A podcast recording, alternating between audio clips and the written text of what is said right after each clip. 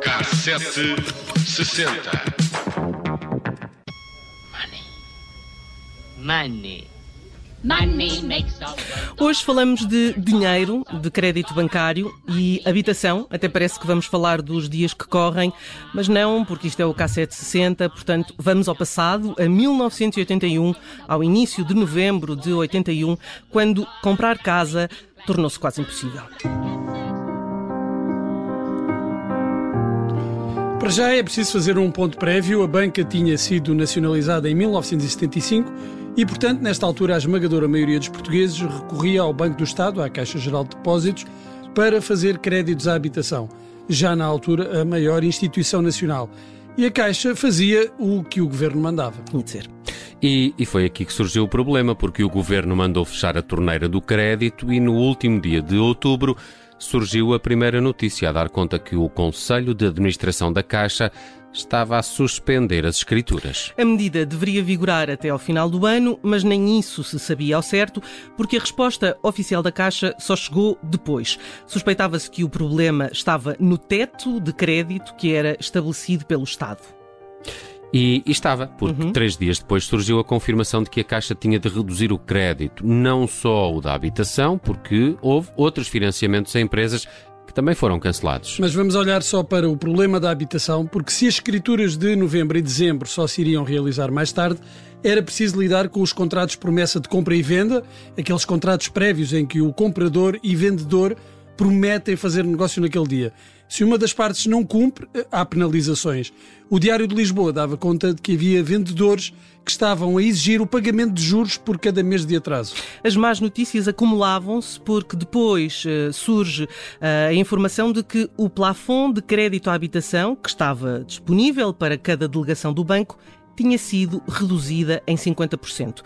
E os pedidos de empréstimo, que entretanto iam surgindo, só um terço era eh, analisado. Até porque com este novo limite máximo, rapidamente se acabava o crédito. Algumas delegações, só com os pedidos eh, que tinham em carteira, já tinham esgotado o plafond de novembro. A incerteza é o pior nestas áreas e sem data concreta para que voltasse alguma normalidade, os trabalhadores da Caixa diziam que era muito provável que os vendedores passassem a pedir sinais mais elevados. Basicamente, uma diretiva do governo da altura provocou aqui um choque em cadeia. Hum, Nomeadamente aos construtores, para já porque se era mais difícil obter crédito, então compravam-se menos casas e a construção também reduzia. Mas a própria concessão de crédito às empresas era em si mesmo um problema. Havia uma verba de um milhão de contos destinada ao setor para o mês de novembro que caiu para 100 mil contos. É um trambolhão. As restrições ao crédito já eram esperadas, mas não para a habitação. Em julho de 81, o Ministro das Finanças de então tinha anunciado que era a intenção do governo reduzir o nível de financiamento. A Caixa pedia que não se criasse um ambiente de alarmismo, mas a ver pelos jornais a notícia foi recebida com muita preocupação. Claro que a suspensão terminou, mas por aqueles tempos cortou-se no crédito e na facilidade com que era dado, o que foi uma inversão da política que tinha sido seguida até então. Não era difícil adivinhar eh, que se avizinhava uma redução de liquidez para combater a inflação que em 1981 superava os 23%. Ainda muito longe dos níveis que estamos a viver agora, não é? Ah, ainda temos muito, para andar. Muito, sim, ainda Sim. muito superior. Muito superior. Ah, não, Ainda não temos digas muito- isso. muita não estrada digas para. Andar. Mas há, de Calma, facto, simi- Não há assustes. similitudes. Não, mas não. Chegou aos, chegou aos 30%. Portanto, Já não me lembrava desta história, claro, até porque eu nasci neste ano, em 1981, este era-me completamente desconhecido, mas, eh, mas estou Eu a ver não- eu aqui esta não- bola de neve, não é? também não conhecia. que E principalmente esta este- questão, eh, que percebo um bocadinho melhor, que é esta questão de haver um, o, o CPCV, não é? O contrato de promessa compra e venda. Se não fazes a escritura, podes ficar sem o dinheiro, ou podes ficar com o dinheiro e com a casa. Há ali uma Sim. série de cláusulas Há uma que, série de cláusulas. estavam, Eu aqui acho estavam que aqui em causa. a- aqui eh, eh, fez eh, alguma coisa diferente, porque no fundo a promessa de que o crédito se iria fazer existia e, portanto, era só uma suspensão. Dito isto, os vendedores consideravam que estavam a perder dinheiro e, portanto, o que faziam era pôr juros. Sinais mais altos. Não, punham E- juros, os sinais já tinham sido dados, portanto, punham juros por cada mês que, eh, haviam, que haviam atraso. Sim. Muito bem, uh, viajamos então até 1981 na K760. 1981, que no nosso país teve, não sei se concordas, Bruno, um dos melhores festivais RTP da canção. A playback do Carlos Paião foi a Só- grande vencedora. Só ter o Carlos Paião já Só ter é, esta, não é? Eu acho que também não ganhamos naquela altura com esta, já n- nunca, mais mais iríamos ganhar. Só mesmo o Salvador é que nos, é que nos safou mais recentemente. A, a Playback, a grande vencedora, vai à Eurovisão, mas neste ano em Portugal o, o Carlos Paião concorreu com grandes nomes, o José Cid, a Maria Guinot, Bricabrac, que era um projeto que me, que me apareceu aqui à frente e que eu já não, já não me lembrava. E claro, e claro, também as Doce participaram nesse festival. Ficaram no quarto lugar, vejam-se lá, com um dos seus grandes sucessos, o Alibaba.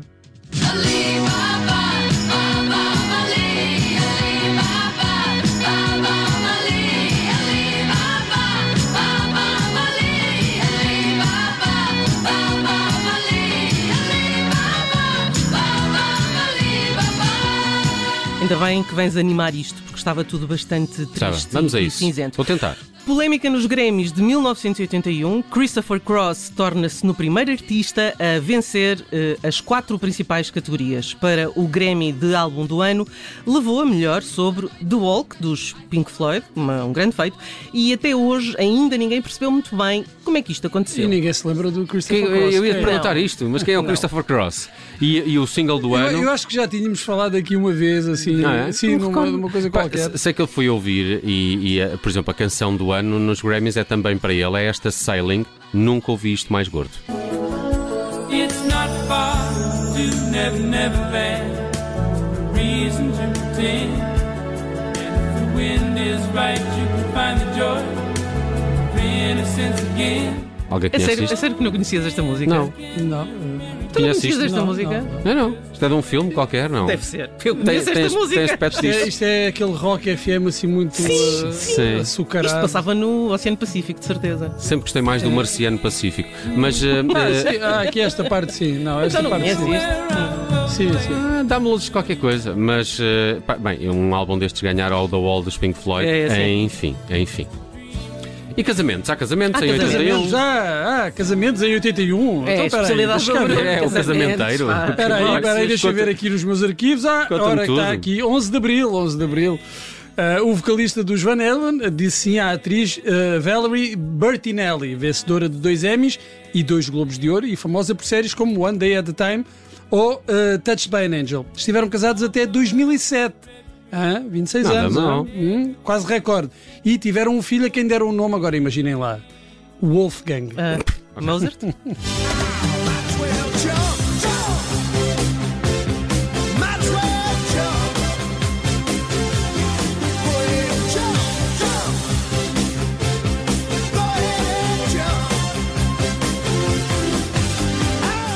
E de Wolfgang para Bach, Bárbara Bach, que a 27 de abril de 1981 casou com um Ringo Starr. A atriz norte-americana foi a lindíssima Annie, uh, Anya Amazova, a Bond Girl de Roger Moore em The Spy Who Loved Me.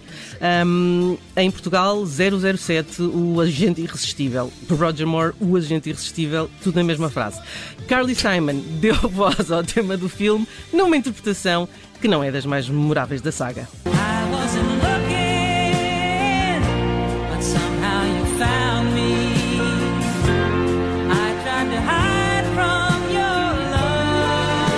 Ainda assim, o Bruno gosta muito. É uma das minhas preferidas. sério? É, Eu gosto exatamente. imenso desta música. Só acho que o problema deste filme todo é o Roger Moore, coisa que o Bruno discorda. Eu também discordo, é do meu favorito, É praticamente. impossível, meu. É, é o que eu gosto. Eu só me lembro Possível, o que é de- que ele tem no cabelo? O que eu me lembro desta, deste, deste Mas filme. gosto muito desta música. O que eu me Também. lembro deste filme é que é, tem aquela série, aquela cena mítica de um, de um carro branco que entra na água e sai da água na praia, né?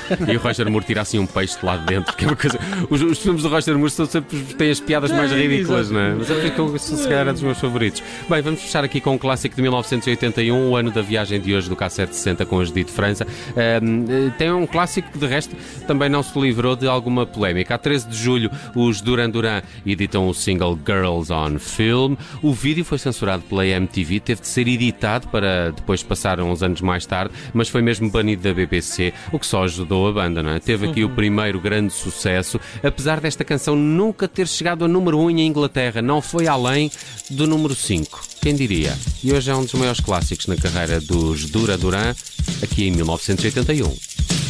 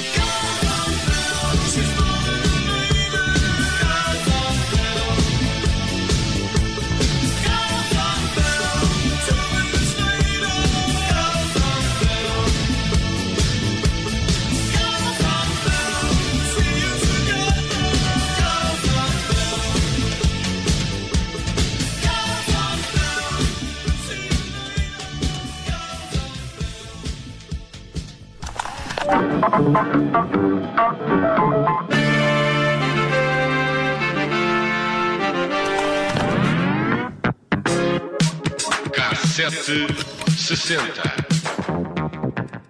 Rádio Observador.